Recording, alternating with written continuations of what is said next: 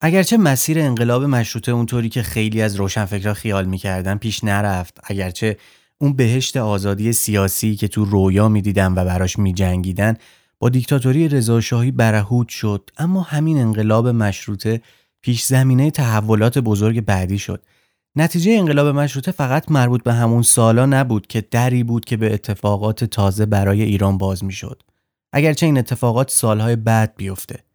اما در همون دوره هم مشروطه علاوه بر مجلس قانونگذاری با خودش چیزای تازه دیگه هم آورد. یکی از این چیزا روزنامه های مخصوص زنان بود که تا پیش از اون در ایران سابقه نداشت. تو این قسمت از چنین شد می‌خوام براتون از روزنامه هایی بگم که برای اولین بار به قلم زنان و برای زنان چاپ شدن. من حسین صبحانی هستم.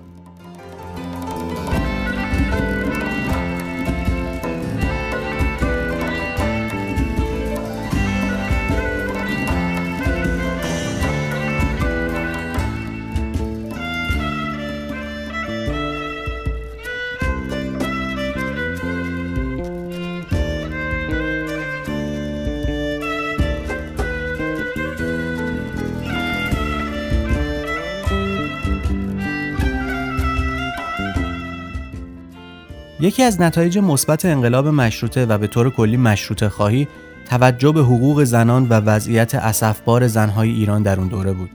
تو قسمت پنجم چنین شد که درباره بیبی خانم استرآبادی بود اشاره هایی به این وضعیت کردیم که پیشنهاد می‌کنم اگر اون اپیزود رو نشنیدید سراغش برید که قصه جالبی داره. در ایران قاجاریه زن شهروند درجه دوم به حساب میاد. موجودیه در خدمت مرد که اراده و اختیاری از خودش نداره تحصیل هم عموما برای دختر تعریف نشده. باید پرده نشین و مستور باشه و اگه قرار در اجتماع حاضر بشه باید ظاهر خودش رو تماما بپوشونه مبادا نظر غریبه بهش بیفته. البته این حضور در اجتماع هم صرفا برای انجام کارها و رفت و آمدهای روزمره است. و به هیچ وجه به معنای فعالیت اجتماعی نیست. البته همیشه استثناهایی هم وجود داره ولی این وضع قالب زنان ایرانی در اون دور است. اما مشروطه مثل نسیمی بود که کمی هم پرده مستوری زنان رو کنار زد. از همین زمان بود که زنهای روشنفکر جامعه که عموماً از طبقات بالای فرهنگی و اجتماعی بودن فرصت پیدا کردن بحثایی مثل حق تحصیل زنان، بهداشت زنان، برابری حقوق زن و مرد، آزادی زنان و چیزایی از این دست رو مطرح کنن. اگرچه در اپیزود مربوط به بیبی خانم از ترابادی از اولین مدرسه دخترونه گفتیم ولی امیدوارم در یه اپیزود دیگه مفصلتر درباره تحصیل دخترها و اولین مدارس دخترونه بگیم. اما توی این اپیزود همونطور که اول هم گفتم از یکی دیگه از دستاوردهای مشروطه میگیم از اولین روزنامه نگاران زن و اولین روزنامه ها و نشریات مربوط به زنان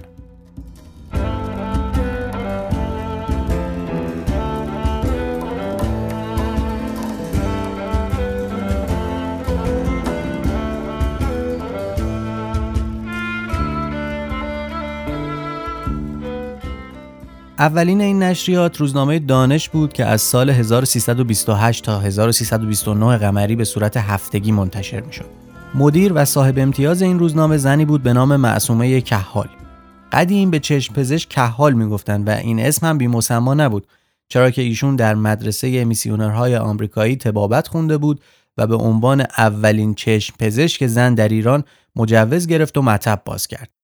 خیلی جالبه که آدم هم اولین چشم پزشک زن باشه هم صاحب اولین نشریه زنان در سرلوحه روزنامه دانش تو شماره های اولش نوشته بود روزنامه است اخلاقی علم خانداری، بچهداری، شوهرداری، مفید به حال دختران و نسوان و به کلی از پلیتیک و سیاست مملکتی سخن نمیراند. اما بعدا این متن کمی عوض شد.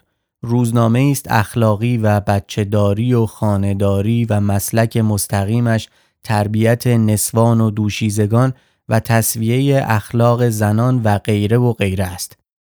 عمده موضوعات این روزنامه حفظ و یا همون بهداشت و سلامت کودکان و زنان بود که البته چون صاحب نشریه خودش پزشک بود جای تعجب نداره.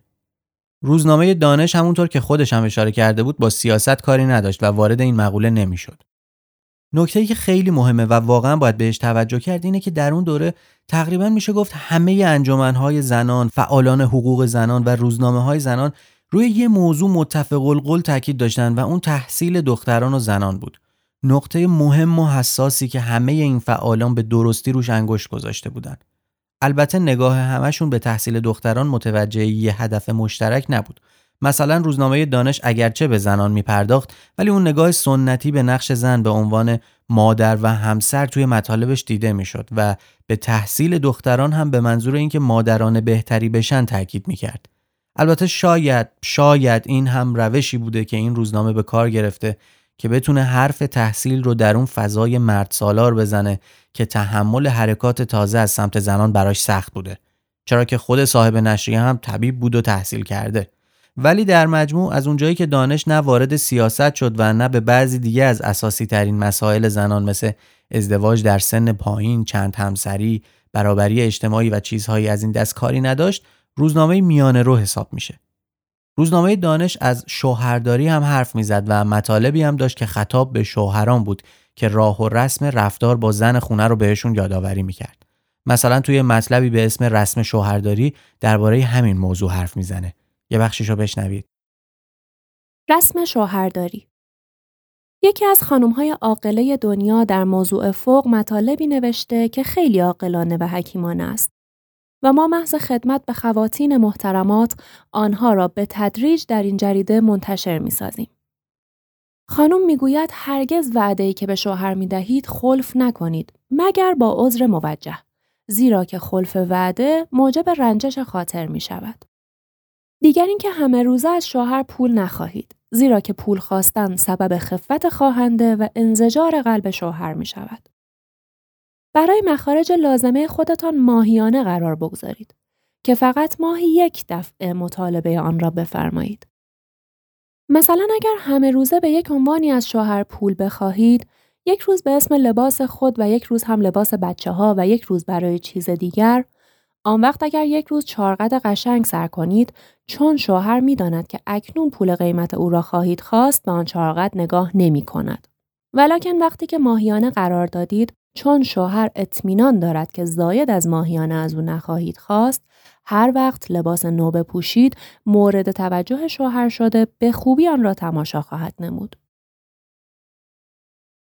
به نصر این روزنامه ها که در طول این قسمت میشنوید توجه کنید خیلی جالبه تلاش می‌کردن که خیلی رسمی و گاهی با کلمات قلم به سلم به روزنامه بنویسن البته که لحن و کلامی که این روزنامه ها به کار می بردن با چیزی که در کوچه و بازار رایج بود متفاوته. روزنامه دانش به هجاب زنها تاکید داشت و گاهی از زندگی زنهای کشورهای دیگه روایت می کرد. همونطور که گفتم این روزنامه مطالبی هم خطاب به مردان می نوشت. مثلا در یکی از مطالب که عنوان اختار داره اینطور می نویسه.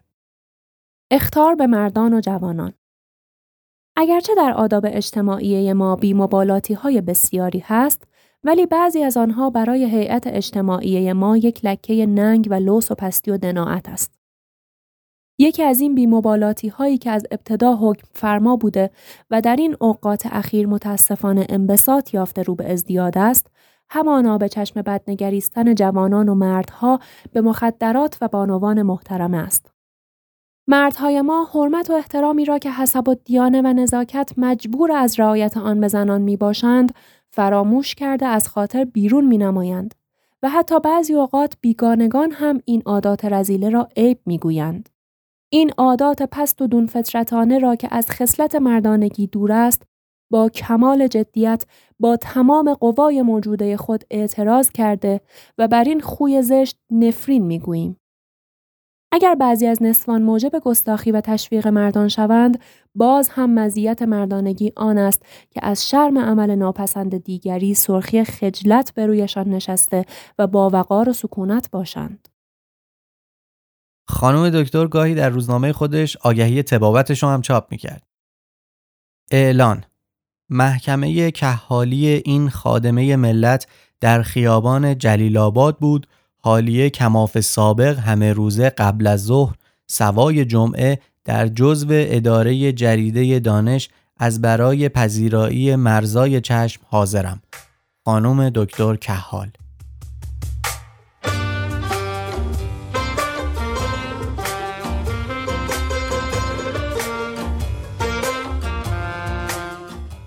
روزنامه دانش بعد از انتشار سی شماره به دلایل نامعلومی شاید مشکلات مالی تعطیل شد.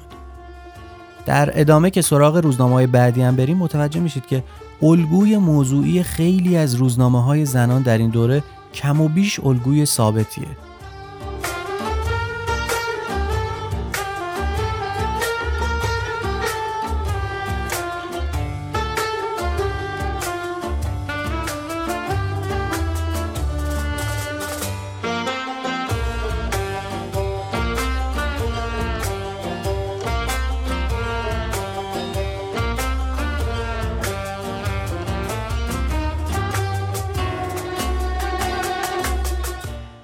یه نکته بگم اون موقع اسم هفته نامه و دو هفته نامه و ماهنامه و اینا مرسوم نبود و بیشتر به نشریات روزنامه می‌گفتن. بله دومین روزنامه روزنامه شکوفه بود که از سال 1330 تا 1334 قمری منتشر شد. صاحب امتیاز و سردبیرش مریم امید سمنانی ملقب به مزین و سلطنه بود. هر شماره این روزنامه در چهار صفحه منتشر می شد و در سرلوحش نوشته شده بود روزنامه است اخلاقی، ادبی، حفظ و صحه اطفال، خانداری، بچهداری، مسلک مستقیمش تربیت دوشیزگان و تصفیه اخلاق زنان راجع به مدارس نسوان اجالتا ماهی دو نمره تب می شود. تو شماره های اول نشان روزنامه یه شاخه درخت بود که شکوفه داشت و بالاش این بیت نوشته شده بود که باد آمد و بوی انبر آورد بادام شکوفه بر سر آورد تو بعضی شماره هم این بیت دیده میشه. ستارسان چو عیان شد شکوفه در گلشن نمود عرصه آفاق را چو مه روشن. مزین و سلطنه در اولین شماره روزنامهش از فایده های روزنامه مخصوص زنان میگه. الله به توسط روزنامه از ذلت جهل بیرون آمده بر تخت عزت علم و معرفت آسایش و راحت نمایند. و درباره دلیل تأسیس این روزنامه هم اینطور میگه. این کمینه خادمه وطن به قدر قوه عاقله ناقصه خود و به اندازه فهم خیش با قلبی شکسته و نطقی آشفته که سالها بود در این خیال بودم که چه جهت دارد از مازنهای ایرانی هیچ آثار علم و دانشی به عرصه بروز و ظهور نرسد. و هیچ وقت خیال نمی کردم که باید علم و دانش منحصر به سنف رجال باشد و زنها از این فیض عظما محروم و معیوس باشند در صورتی که قادر متعال هر دو را یکسان آفریده. بدین جهت بر خود مخیر نمودم که روزنامه موسوم به شکوفه که هنوز چون طفل نابالغ و چون شکوفه نشکفته است تب نمایم که در این جریده به غیر از اخلاق و آداب تربیت اطفال و حفظ الصحه و ترک عادات بد از روی دلایل صحیحه و آداب خانهداری و تشویق به بعضی هنرهای لازمه و ذکر احوالات بعضی از زنان جلیله عفیفه صالحه روزگار و بعضی از نصایح چیز دیگری نوشته نشود.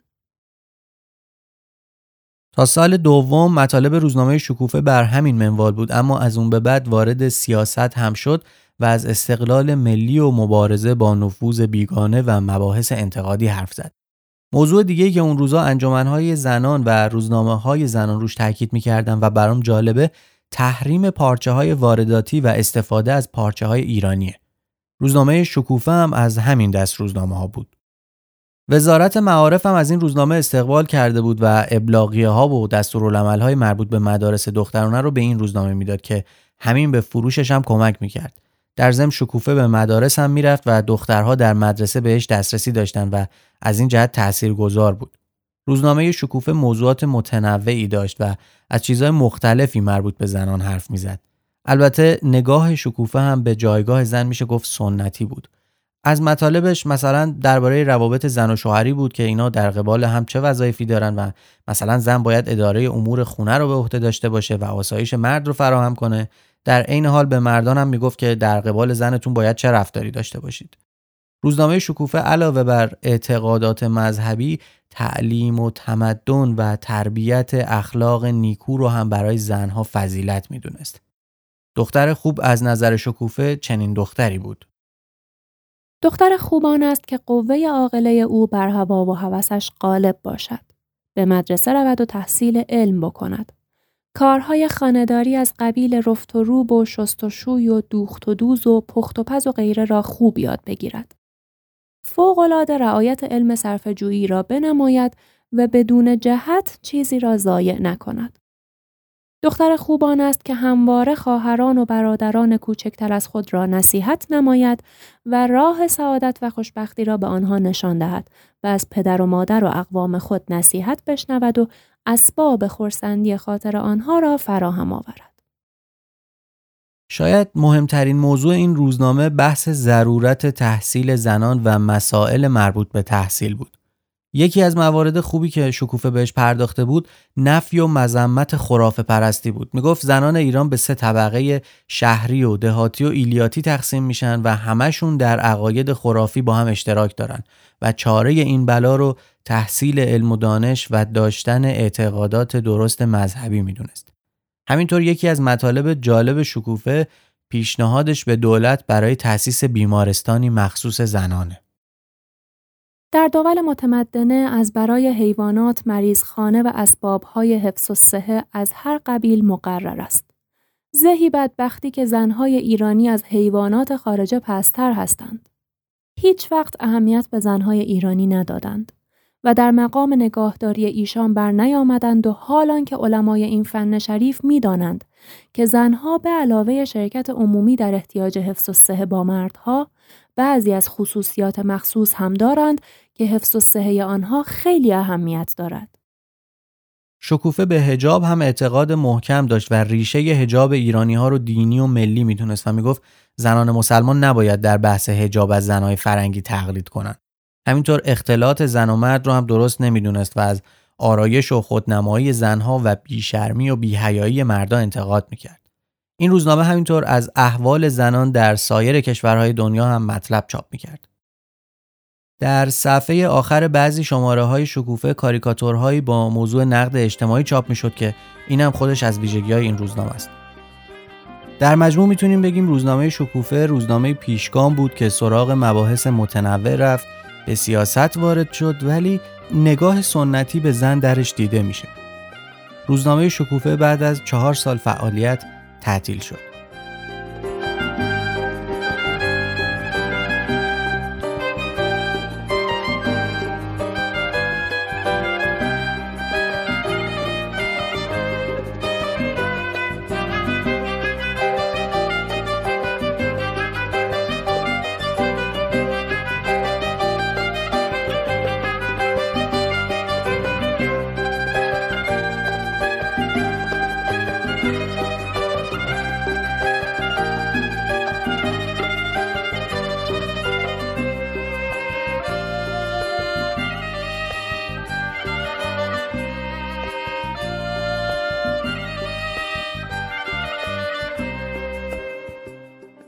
روزنامه سوم که به مسائل زنان می پرداخت روزنامه زبان زنان بود که در اصفهان منتشر می شد.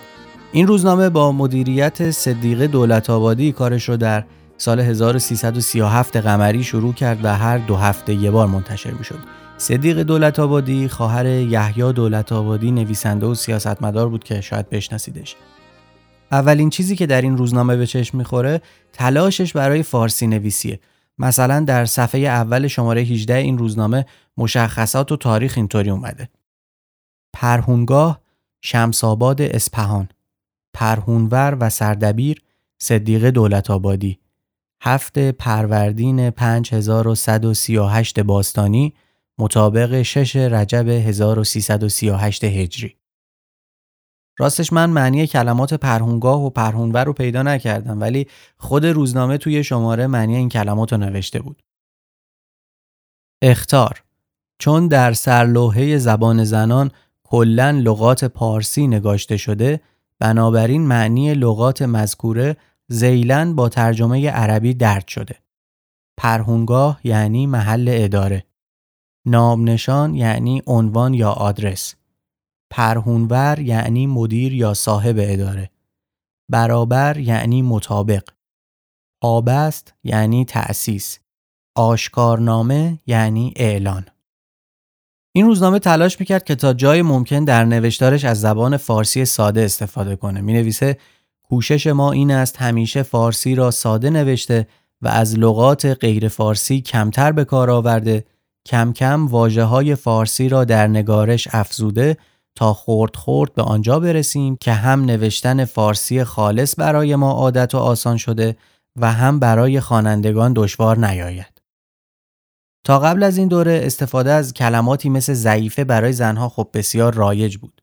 اما این روزنامه ها و به طور کلی جنبش های جدیدی که در راستای مسائل مربوط به زنان شروع به فعالیت کرده بودند از کلمات دیگه ای استفاده می کردن.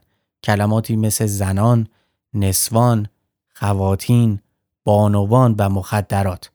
توی فرهنگ دهخدا مخدرات اینطور معنی شده زنان پردنشین، خانم های با هجاب و پردنشین و پاک دامن و با شرم و حیا و اولیا مخدرم که حتما شنیدید هم خانوادهشه که باز در فرهنگ واژگان ده خدا اینطور معنی شده عنوانی و خطابی زنان را خطابی احترامامی زنی را حالا روزنامه زبان زنان هم درباره واجه های مربوط به زنان و فارسی نویسی نظراتی داره میگه خانم فارسی نیست و این لقب از زمان سلطنت مغول ها مانده است.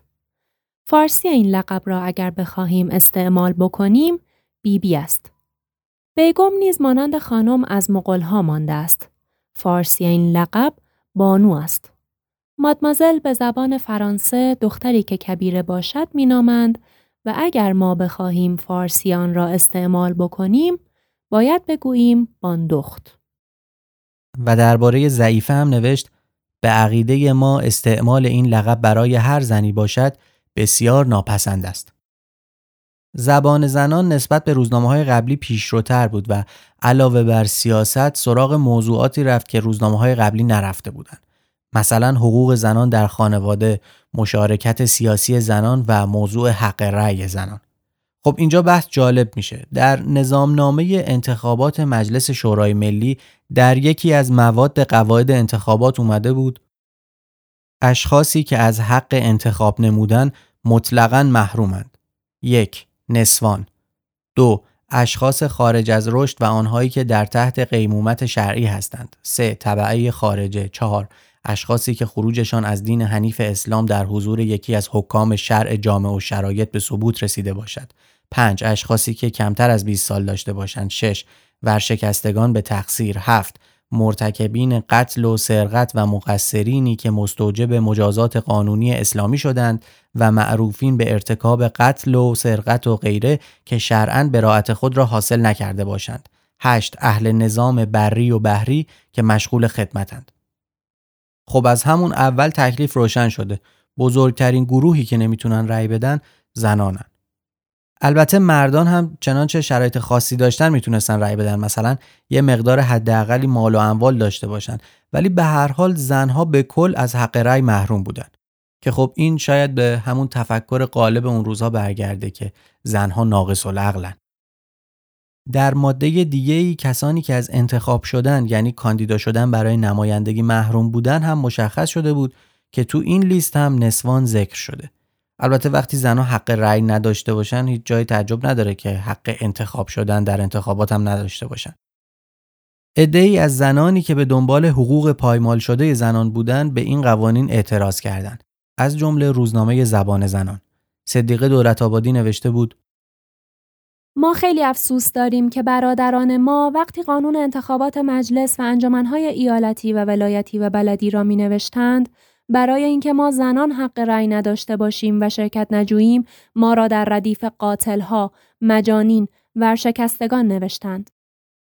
اگر اندکی به دقت نظر می کردند، گمان می رود که تصدیق می کردند که ما زنان بی حق هرگز مانند آن برادران با حق در انتخابات پارلمان و غیره مستبدین، ملاکین، ارباب خود و یا پادشاه کوچک را برای تعالی و سعادت ملت رنج بر کارگران و پیشرفت آزادی انتخاب نمی کردیم.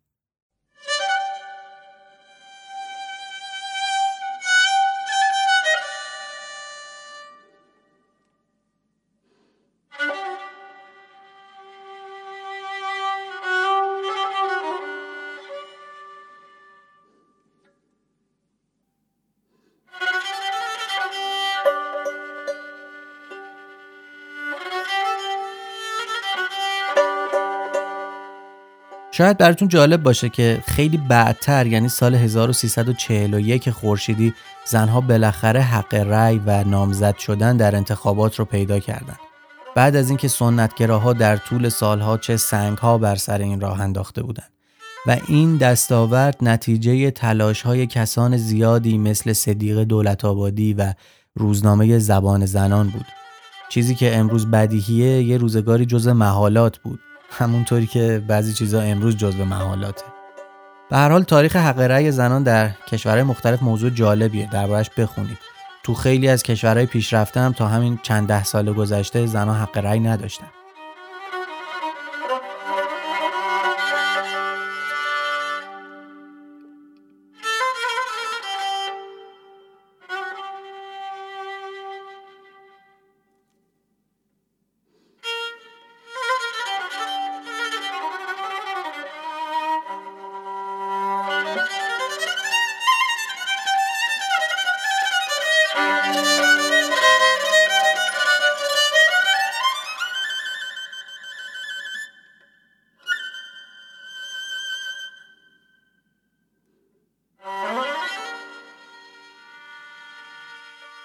همونطور که انتظار میره در روزنامه زبان زنان هم به مسئله تحصیل تاکید می‌شد و به وزارت معارف انتقاد می‌کرد که چرا تعداد مدرسه های دخترونه نسبت به مدرسه های پسرونه اینقدر کمه و در یه مطلبی می نویسه هیچ چاره ای برای رستگاری کشور و کشوریان بدون دبستان نیست.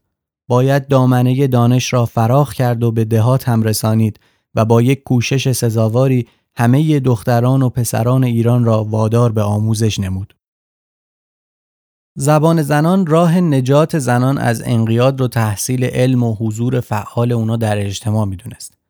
این روزنامه به ازدواج دخترها در سن پایین یا ازدواج دخترهای جوون با پیرمردای زندار انتقاد می‌کرد. توی مطلبی به نام ازدواج پنج سالگی اول یک گزارشی درباره ازدواج پسرها و دخترها در هندوستان در پنج سالگی میده و بعد به این موضوع انتقاد می‌کنه و در یه بخشی از انتقادش میگه دختران پس از اینکه کبیره شده اند باید چندین سال با عقل و هوش و فهم تحصیلات خود را به پایان برسانند و تربیت بشوند و فهم کامل از جهات دوره زندگانی و نتایج خانواده را داشته باشند و در تشکیل و پرورش فامیل دانا و توانا باشند و آنگاه با چشم باز و فهم رسا و رسیدگی به اطراف کار شوهر بکنند. همچنین پسران بدون تفاوت آنها هم باید یک دوره پس از رشد تحصیل و تربیت شده و فهمیده و به قول عوام از سرد و گرم دنیا مطلع شده و قوت استطاعت طریق امر معاش را از شخص خود داشته با ملاحظات در اطراف کار آنگاه برای چنین امر مهمی قدم بردارند.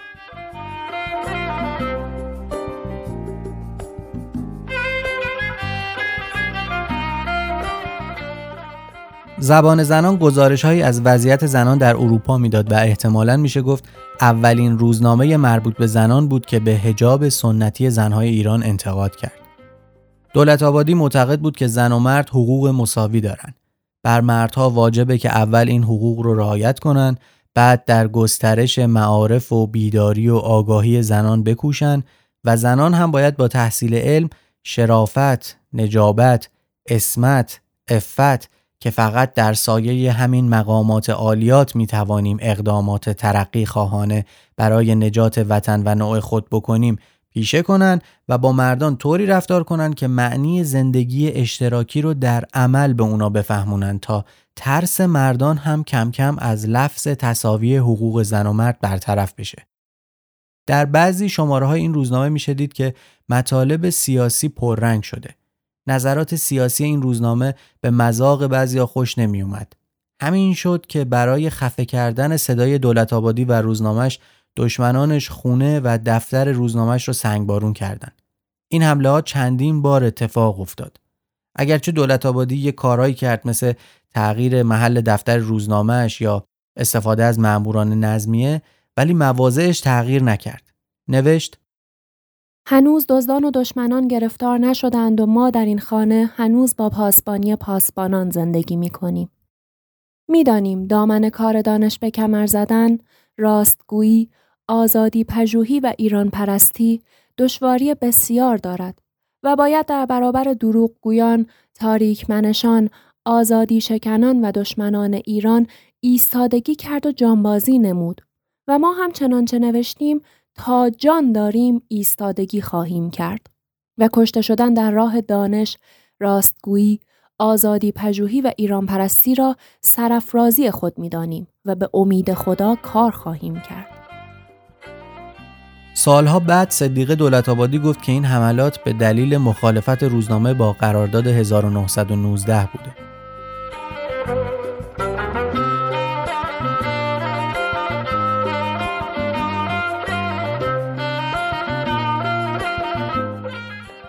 یه نکته جالب دیگه درباره این روزنامه اینه که در صفحه اولش می نوشت فقط نوشته های زنان رو چاپ می‌کنه. البته نمی‌دونیم چقدر به این قرار پایبند بود چون در شماره اول شعر کفن سیاه از میرزاده عشقی رو چاپ کرد که در واقع یه نمایشنامه بود درباره تیره‌بختی زنان در طول تاریخ.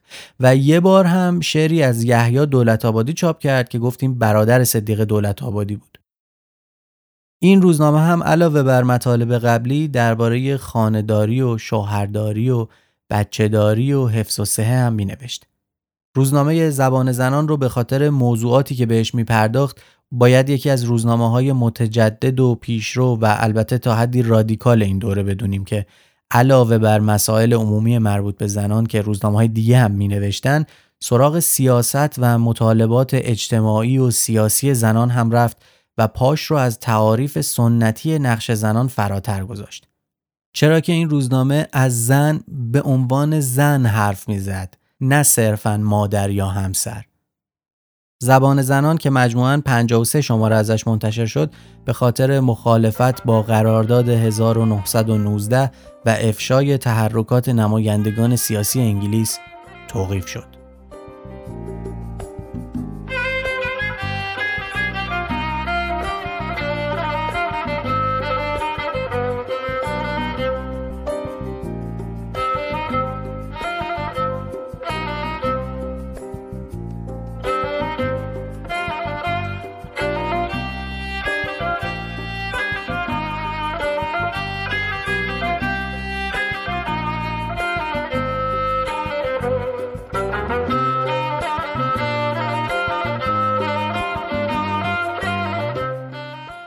روزنامه چهارم روزنامه به نام نامه بانوان که شخصی به نام شهناز آزاد سردبیرش بود. حتما جالبه که بدونید شهناز آزاد دختر میرزا حسن رشدیه بنیانگذار مدارس نوین در ایران بود. این روزنامه در سال 1338 قمری در تهران منتشر شد و از نظر محتوایی شبیه روزنامه زبان زنان بود. بالای سرلوحه روزنامه نوشته بود زنان نخستین آموزگار مردانند. بعد پایینش آرم روزنامه بود و پایین آرم نوشته بود این روزنامه برای بیداری و رستگاری زنان بیچاره و ستمکش ایران است. اگه براتون جالبه که ببینید این روزنامه چه شکل و شمایلی داشتن، عکساشون رو تو صفحه اینستاگرام چنین شد خواهید دید. خب گفتیم که در اولین روزنامه ها به نقش مادری و همسری زن تاکید می‌شد اما مثل روزنامه زبان زنان نامه بانوان هم زن بودن رو مقدم بر هر نقش دیگه ای می‌دونست. و همین می‌تونه یکی از پیشرفت های روزنامه نگاری زنان و یا در مقیاس بزرگتر فعالیت های مربوط به زنان باشه. اینکه زن در درجه اول به عنوان یکی از دو جنس انسان و با فردیت مستقل شناخته بشه نه اینکه دختر فلانی یا زن بهمانی یا مادر بیساری باشه. علاوه بر زنان اروپایی مقایسه وضعیت زنهای آسیایی هم مثل زنهای سوری، مصری و هندی با زنان ایرانی در روزنامه نامه بانوان جا داشت. نامه بانوان هم مثل زبان زنان خواستار حقوق زنان در سیاست مثل حق رأی بود. یکی از ویژگی های این روزنامه این بود که در انتقادات و مطالبش از شعر هم استفاده می کرد. نامه بانوان مردان رو عامل اصلی عقب افتادگی زنان می‌دونست و می‌گفت یا رب مددی کن که ز مردان ستمگر حقی که ندادند بگیریم عیانی این روزنامه هم بر تحصیل و علمندوزی و آگاهی زنان تاکید فراوون داشت. توی مطلبی با عنوان وجوب تعلیم نسوان می نویسه ملت ایران کاملا برعکس سایر ملل متمدن درصدی 99 بلکه بیشتر عوام و بیسواد هستند. و از آن صد یک هم که باسواد هستند درصدی یک نفرشان دارای معلومات عالیه نمی باشند. پس ملتی که جهل و نادانیش به این درجه باشد از او چشم نیکی داشتن خود را فریب دادن است. پس باید دید و درست فهمید که علت بیعلمی توده ملت چیست؟ به عقیده ما علتش همانا عدم تبعیت به فرمایش حضرت ختمی مرتبت که فرمود طلب العلم فریزتون علا کل مسلم و مسلمه. یا اقلا پیروی به ملل متمدنه مثل آلمان، فرانس و انگلستان و غیره که ببینند چگونه زن و مرد را یکسان تربیت و تعلیم می نمایند که به وزارت و وکالت دار و شورای می رسند از عهده ریاست و مدیریت هر اداره به خوبی برمیآیند. یعنی باید پوست کنده گفت که زنان اروپا از مردان ایران بهتر کار می کنند. خیلی تعجب است هنوز ایرانیان نفهمیده اند که اگر زنان تعلیم یافته نشوند مردان همچنان که شاید و باید نخواهند شد و اگر هم ندرتن شوند آیا زن شریک زندگانی مرد نیست و آن چگونه مرد عالم و دانشمند است که راضی بشود که اولاد او، خانه او، زندگی او، مال و جان او، عزت و احترام او، ارز و ناموس او در دست یک نفر جاهله باشد. دشمن دانا به از نادان دوست. تعلیم زنان واجب تر از مردان است که دانشمندی مردان بسته به دانشمندی زنان می باشد. نه بالعکس. در تمام ممالک عده زنان بیش از مردان است. پس ملتی که تعلیم نسوان را روا ندارد، نصف بیشتر جمعیت خودش را از حوزه انسانیت خارج می کند و تتمه هم یعنی مردان در اثر همان نادانی مادران خارج می گردد. چنان که می بینیم در ایران مردان زنان را به منزله حیوانات و حشرات الارض تنزل داده اند و اروپاییان عموم مسلمین را. آیا این زنده بگوری نیست؟ این است درد ما و تعلیم نسوان است یگان درمان ما. نامه بانوان بعد از یازده ماه به دلایل مختلف از جمله مشکلات مالی تعطیل شد.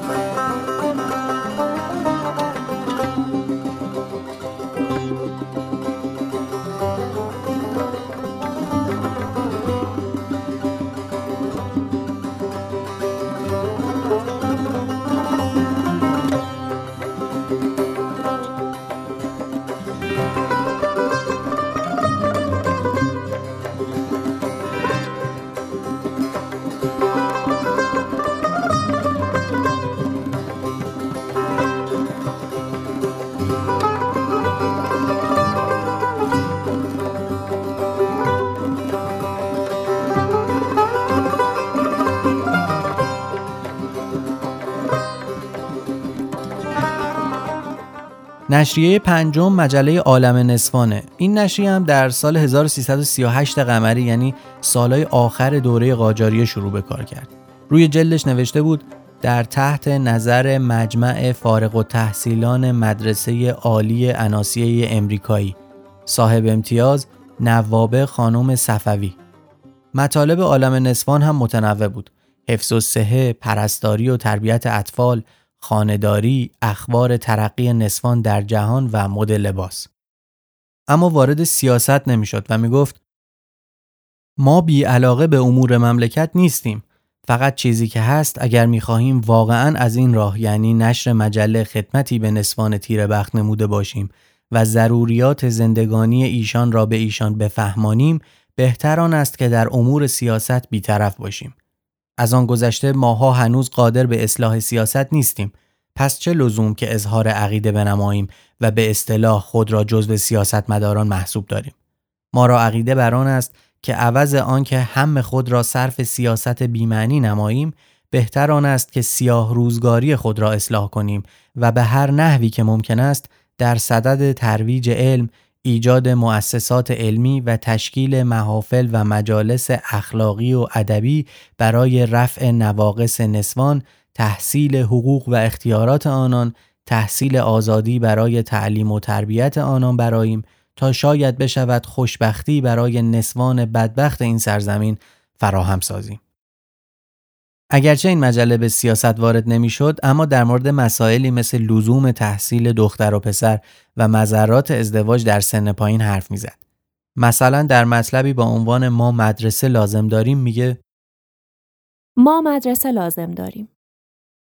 در موقعی که این نمره عالم نسوان از مطبعه بیرون می آید، تعطیل های مدارس تمام شده، مدارس یکی یکی باز می شوند، شاگردان دسته دسته برای اتمام تحصیلات خود رو به مدارس می گذارند.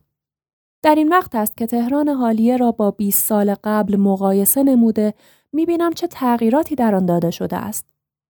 هر روز صبح هزاران پسران و دختران دیده می شوند که با اشتیاقی هرچه تمامتر کتابهای خود را زیر بغل گرفته رو به مدارس خود می روند.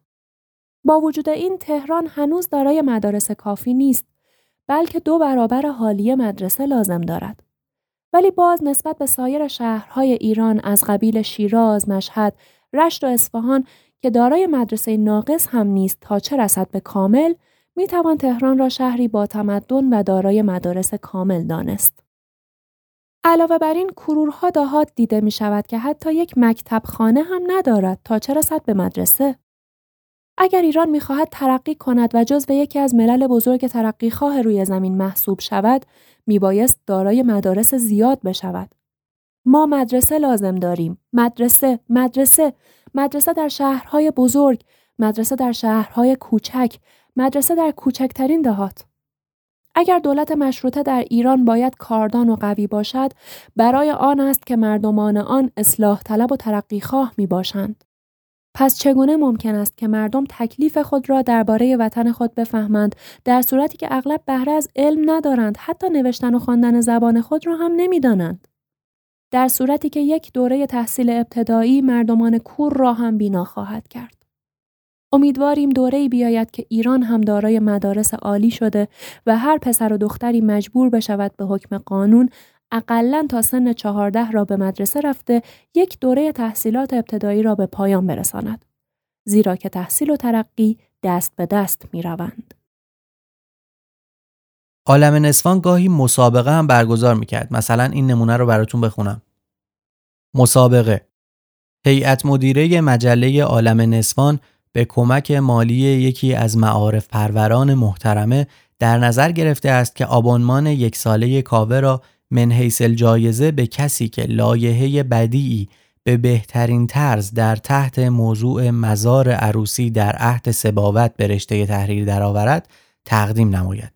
موضوعش مزارات ازدواج در سنین پایینه. شرایط آن از قرار زیل است. یک نویسنده مقاله باید از طایفه نسوان بوده باشد. دو طول مقاله بیش از 2500 کلمه نباشد. 3. لازم است که مقاله با امضای نویسنده آن به اداره برسد ولی هرگاه نویسنده محترم مایل نباشد که اسم او علنا در مجله درد شود امضای معزا علیها در اداره محفوظ خواهد ماند. 4. لوایح باید به عنوان مدیره محترمه عالم نسوان فرستاده شود و تا اواخر شهر ربیع الاولا به اداره برسد. 5.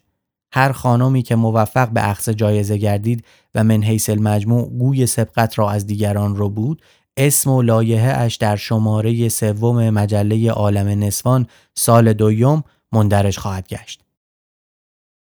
برام جالب بود که مثلا در سال 1300 خورشیدی درست 100 سال پیش اواخر حکومت احمدشاه قاجار تو این مجله عکسایی از لباسای مشابه لباسای زنان اروپایی با عنوان مد تازه چاپ می‌شد تا خواننده ها هم ازش نمونه برداری کنند. از این عکس در صفحه اینستاگرام چنین شد می‌بینید.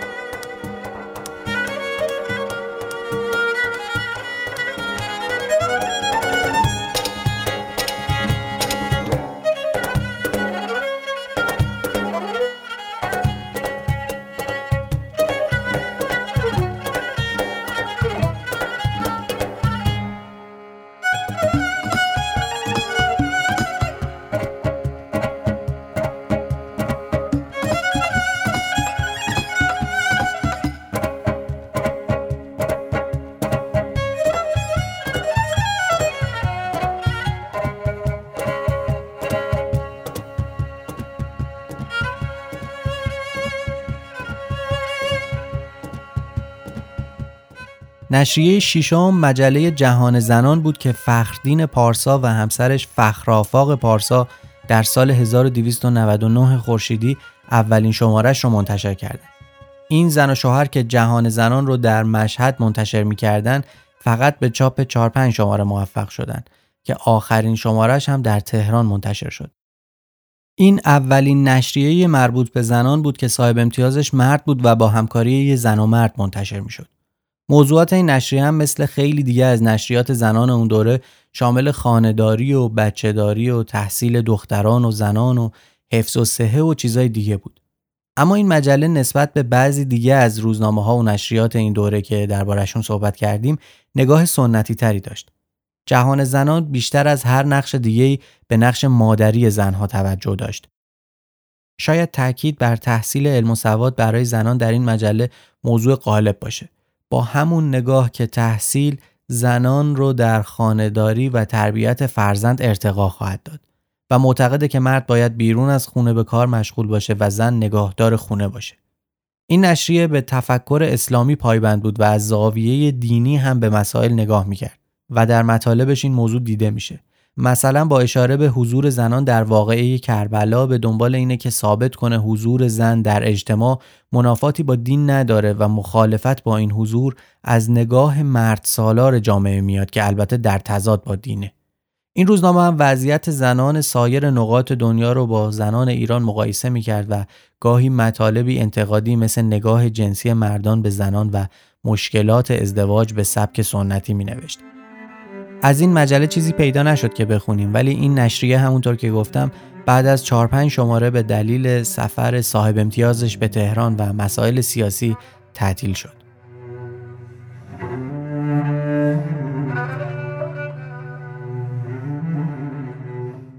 نشریه بعدی که می‌تونیم ازش حرف بزنیم مجله جمعیت نسوان وطنخواه ایران بود که اجازه بدید الان دربارش چیزی نگم چون خود جمعیت نسوان وطنخواه ایران موضوع خیلی جالبی داره که امیدوارم در آینده یه قسمت مفصل درباره این جمعیت و مجلش بگم. چیزی که امروز به عنوان سوال ممکنه مطرح بشه اینه که آیا اصلا این کار درستیه که چیزها رو برای زنان جدا کنیم؟ آیا همین کار که ممکنه در راستای حقوق زنان هم باشه خودش نوعی جداسازی جنسیتی نیست و زنان رو قشری جداگونه نشون نمیده مثلا همین روزنامه آیا روزنامه های مختص زنان در کنار روزنامه های عمومی خودش به جداسازی زن از اجتماع دامن نمی‌زنه؟ به نظرم این چیزیه که امروز باید بهش فکر کرد ولی در دور و زمونه ای که زن هویت مستقل نداشت حق انتخاب نداشت و تربیت می‌شد تا در خدمت مرد باشه و اصلا صداش به جایی نمی رسید چنین روزنامه هایی برای اولین بار به زن به عنوان یه انسان هویت مستقل دادن این روزنامه ها و نشریات جز اولین صداهایی بودند که از زنان ایران و مشکلاتشون گفتن. برای رسیدن به حق واقعی زنان به عنوان نوع انسان هنوز راه زیادی باقی مونده ولی نباید تلاش هایی از جنس تلاش های این نشریات و این زنان پیشگام رو نادیده بگیریم و به مصداق همون مسئله قطر قطر جمع گردد وانگهی دریا شود مجموعه همین تلاش ها در طول سال هاست که باعث اصلاح و پیشرفت زندگی بشر میشه. من حسین صبحانی هستم و چیزی که شنیدید اپیزود هشتم پادکست چنین شد بود. ممنونم از شمیم عزیز که متن روزنامه ها رو خوند و باعث شد این اپیزود تر بشه. زحمت طراحی و اجرای لوگو و کاورهای چنین شد به عهده معراج غنبری بوده که ازش ممنونم. در این اپیزود از دو کتاب ارزشمند بسیار استفاده کردم. یکی سفر دانه به گل نوشته دکتر مریم عاملی رضایی و یکی تاریخ اجتماعی زنان در عصر قاجار که سمیه سادات شفیعی گردآوریش کرده و من از یکی از مقالهاش به نام جراید زننگار و مسئله هویت زنانه نوشته علی باغدار دلگشا بسیار استفاده کردم. خبر خوبی که می‌تونم بهتون بدم اینه که بسیاری از روزنامه ها و نشریات از دوره قاجار تا امروز در سامانه نشریات ایران که متعلق به کتابخونه ملی وجود داره که می‌تونید به رایگان و آنلاین بهشون دسترسی داشته باشید و بسیاری از شمارهای اکثر روزنامه هایی که دربارشون حرف زدیم رو اونجا می‌تونید پیدا کنید. برای این اپیزودم من بسیاری از این روزنامه ها رو ورق زدم و نگاه کردم که واقعا دسترسی بهشون امکان جذابیه. اگر روزنامه ها براتون جالبن یا کار پژوهشی می‌کنید از این منبع بینظیر قافل نشید. و مثل همیشه مشخصات منابع اصلی این روایت و مشخصات موسیقی هایی که شنیدید رو در توضیحات این اپیزود پیدا می‌کنید. بسیار ممنونم که چنین شد رو در اینستاگرام و توییتر به دیگران هم معرفی می‌کنید که این خودش کمک بسیار بزرگی به این پادکسته. همینطور از همه دوستایی که از چنین شد حمایت مالی کردن واقعا متشکرم و پیغامایی که همراش می نویسید می‌خونم و واقعا حس لذت بخشیه. اگه نمی‌دونید چطور میشه از این پادکست حمایت مالی کرد می‌تونید تشریف ببرید به توضیحات این اپیزود که لینک مربوط به این کار رو اونجا پیدا می‌کنید. و ماجرای شروع روزنامه نگاری زنان و برای زنان در ایران چنین شد.